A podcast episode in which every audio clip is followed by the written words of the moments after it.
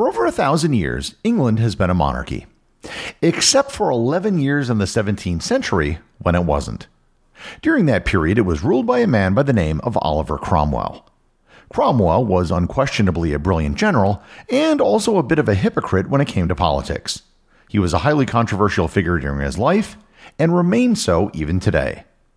Learn more about Oliver Cromwell, the Lord Protector of England, on this episode of Everything Everywhere Daily.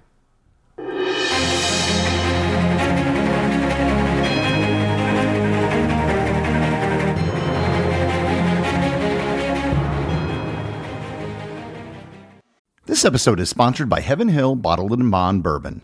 I recently had the chance to try Heaven Hill Bottled and Bond, and I can attest to its exceptional aromas with hints of caramel and vanilla intertwining with its oakiness, which provide a well-rounded flavor profile.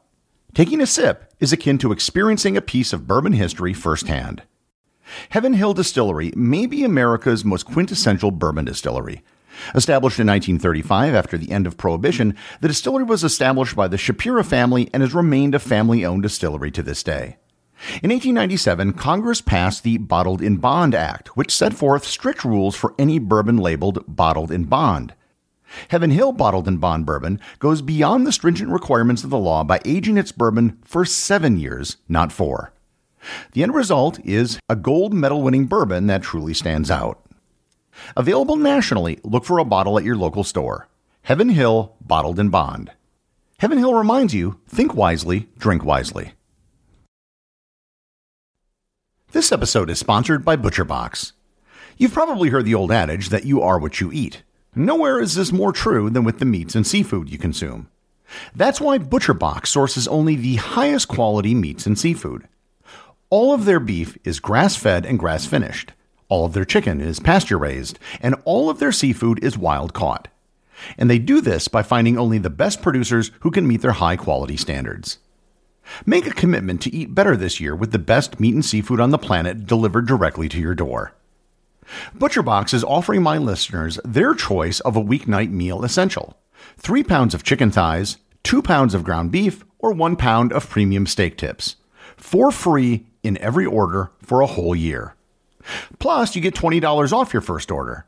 Sign up today at butcherbox.com slash daily and use code daily to choose your free offer and get twenty dollars off.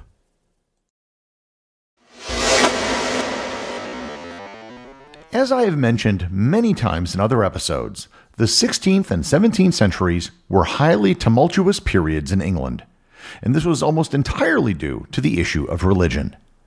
To give a brief summary, Henry the Eighth broke with the Catholic Church to get a divorce, and he purged most of the Catholic institutions in the country. He was succeeded by his son Edward the Sixth, who was a Protestant but a child, and he was succeeded by Henry's eldest daughter Mary, who was a Catholic, who was then succeeded by her half-sister Elizabeth, who was a Protestant. Elizabeth had no children and was then succeeded by James the Sixth of Scotland, who was baptized Catholic and raised Protestant, and then he was succeeded by his son, Charles the First, who was Catholic. This religious ping-ponging amongst the monarchs became a problem because England, by the time of Charles the First, was a mostly Protestant country with a Catholic monarch. This was the world that Oliver Cromwell was born into on April twenty-fifth, fifteen ninety-nine, in the small town of Huntingdon, Cambridgeshire, just outside of Cambridge. His father was a minor landowner, and he had a relative, Thomas Cromwell, who served under Henry the Eighth and was later beheaded by Henry the Eighth. However, before he was beheaded, he made a small fortune helping Henry in the dissolution of the Catholic monasteries. Oliver was the second of ten children and was baptized into the Church of England. He attended the Huntingdon Grammar School and then went on to study at Sidney Sussex College in Cambridge. Sidney Sussex College was a rather recent addition to Cambridge at the time and was imbued with a very strong Puritan ethic. The Puritans were a sect that emphasized personal piety, biblical literacy, and religious discipline, rejecting the hierarchical and centralized church structure of the Church of England. They were influential in politics, but also faced opposition and persecution from the government and conservative members of the Church of England, which they sought to reform to purge it of its Catholic vestiges. In sixteen twenty, at the age of twenty-one, he married Elizabeth Bourchier, who came from a wealthy merchant family who were also strict Puritans. However, at this time, there is no indication that Cromwell himself had adopted Puritanism. In sixteen twenty-eight, he was elected to Parliament to represent his hometown of Huntingdon. His tenure in Parliament was short-lived, however, as King Charles dissolved the Parliament in sixteen twenty-nine. Financially, things went bad for Cromwell after that. In sixteen thirty-one, he was forced to sell most of his property and move to a farmhouse due to a dispute with the town. This was a big turning point for Cromwell. He became depressed, and it led to a spiritual awakening. He formally joined the Puritan Church, and in sixteen thirty-four actually attempted to migrate to the Americas to join the Connecticut colony. The government blocked him from migrating, but if he had gone through with it, it would have radically changed English history. With this spiritual awakening, he became more critical of the government and the policies of King Charles. Relations between the king and parliament eroded during the sixteen thirties and early sixteen forties. The issues had to do with the role and power of the monarchy and the role of the Church of England, especially as Puritanism had become popular amongst members of Parliament. That is a vast oversimplification, but for the purposes of this episode, things got very bad between King Charles and the Parliament. This came to a head in sixteen forty-two when forces loyal to the Parliament, called the New Model Army, squared off against forces loyal to the monarchy in what became known as the First English Civil War. Prior to the outbreak of war, I wouldn't say that Cromwell was a nobody, but he certainly wasn't a high-ranking figure in England. At the start of the Civil War, Cromwell raised a troop of cavalry from his own lands, which he later transformed into the famous Ironsides Regiment. He quickly gained a reputation as a fierce and effective commander. He played a key role in several of the most important battles of the war, including the Battle of Edgehill, the Battle of Marston Moor, and the Battle of Naseby. Cromwell's success on the battlefield was due in large part to his innovative tactics and his ability to inspire his men with religious fervor, all despite having no formal military training. By sixteen forty-four, after just two years of combat, Oliver Cromwell had risen to the rank of lieutenant general. The year after, he had become second in command to the leader of the New Model Army, Sir Thomas Fairfax. In May sixteen forty-six, King Charles surrendered to Scottish forces and was taken prisoner, ending the First English Civil War. The Royalist forces surrendered to Sir Fairfax and Oliver Cromwell in Oxford.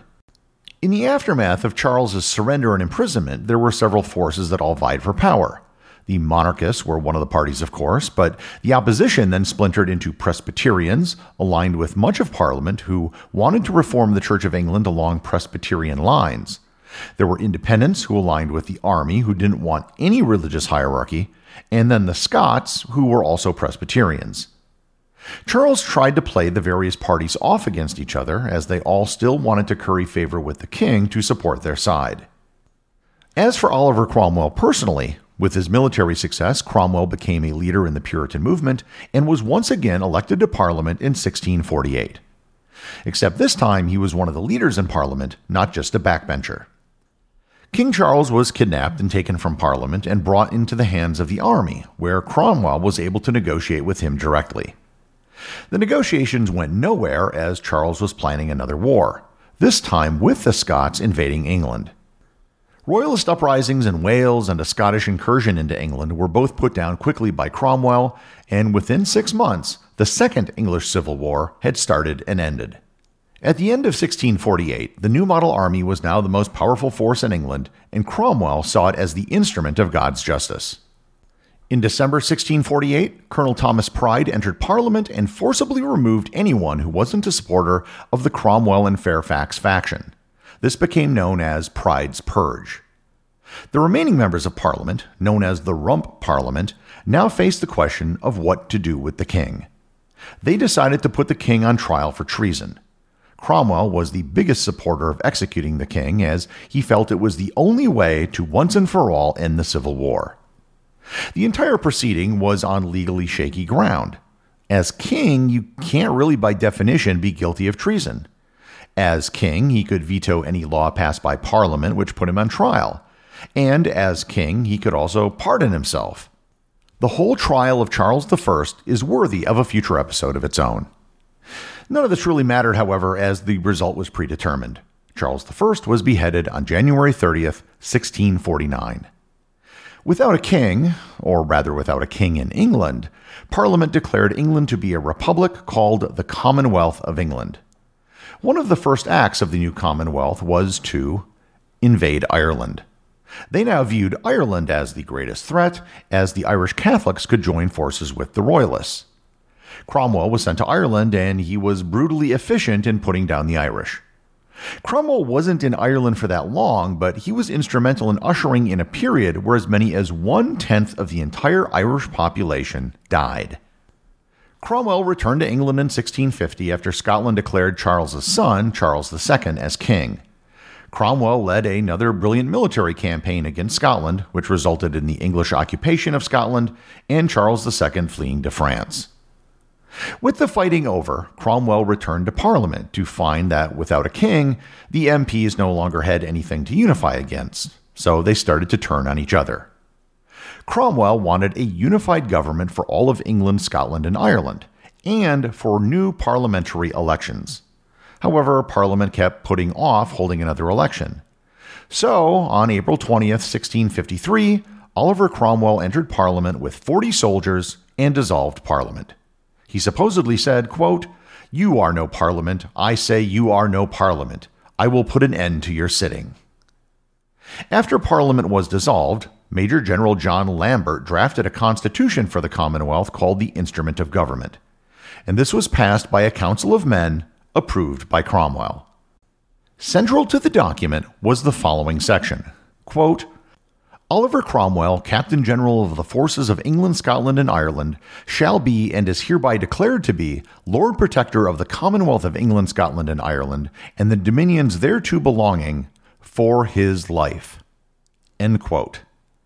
And if you see shades of Julius Caesar here, I don't think you're mistaken. Cromwell began to act and have the powers of a king. He signed his documents as Oliver P, the P being for Protector, just like how a king would sign something with R for Rex. In sixteen fifty-seven, a new constitution gave Cromwell the power to appoint his successor. And who did he appoint? Why, his own son, Richard Cromwell. Oliver Cromwell led a war to fight against a monarchy, only for himself to basically become a monarch. Oliver Cromwell died on September third, sixteen fifty-eight, of what is believed to be kidney disease. He was buried with honors in Westminster Abbey. His son Richard became Lord Protector of England, but he was not his father. Parliament turned on him, and in May of sixteen fifty-nine, he resigned from office. The Commonwealth quickly began to fall apart. In sixteen sixty, General George Monck came south with his royalist forces from Scotland. Almost all of the parliamentary forces which went to meet him deserted, resulting in Monck arriving in London and declaring the monarchy restored. Charles the Second was the new king. Usually, this is the end of the story.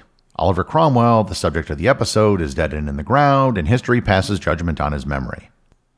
That is not how this story ends. This episode is now going to take a very bizarre turn. There were a lot of people who didn't like Oliver Cromwell who wanted payback, not the least of which was Charles the Second, whose father had been killed by Cromwell. On January thirtieth, sixteen sixty-one, the anniversary of Charles the First's execution, Cromwell's body was dug up from Westminster Abbey and posthumously executed. His corpse was hung and then beheaded.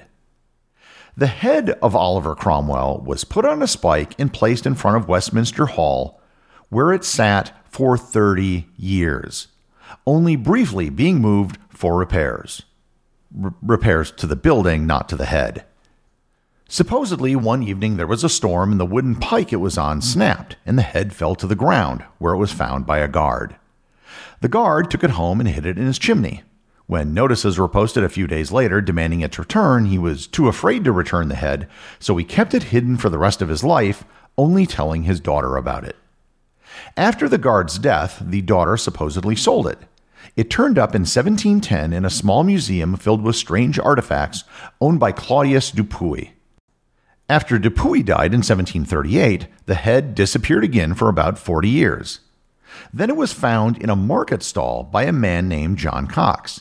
The person who had it on display was a failed actor and alcoholic named Samuel Russell.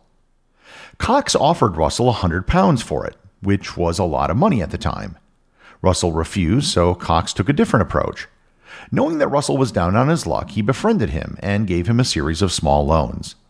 When the amount owed reached one hundred eighteen pounds, Cox demanded repayment, and all Russell had to give was Cromwell's head.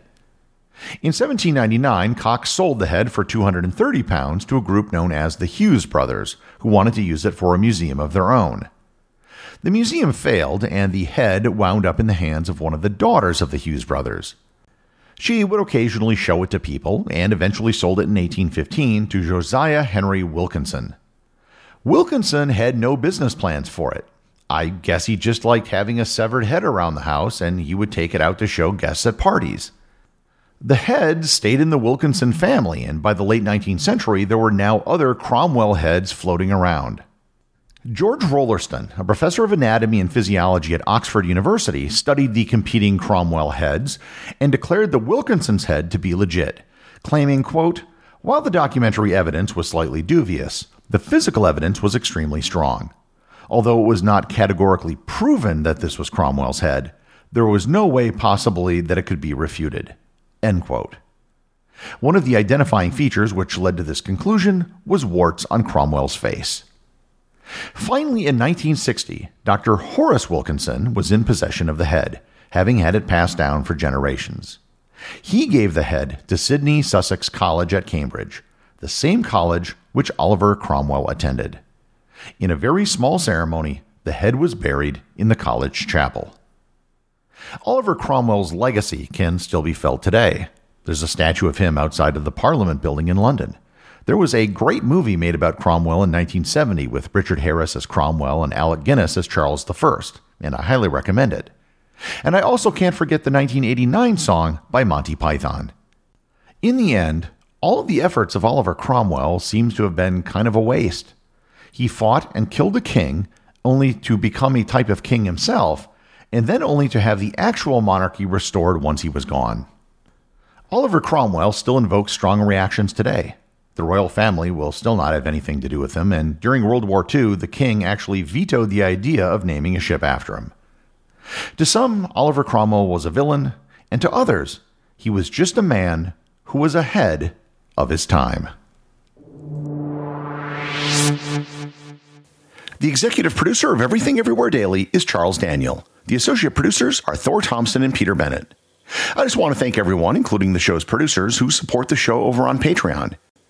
If you'd like to support the show, just head over to patreon dot com, which is currently the only place where you can get show merchandise. Also, if you want to talk to other listeners about the show, head over to our Facebook group or Discord server, both of which have links in the show notes.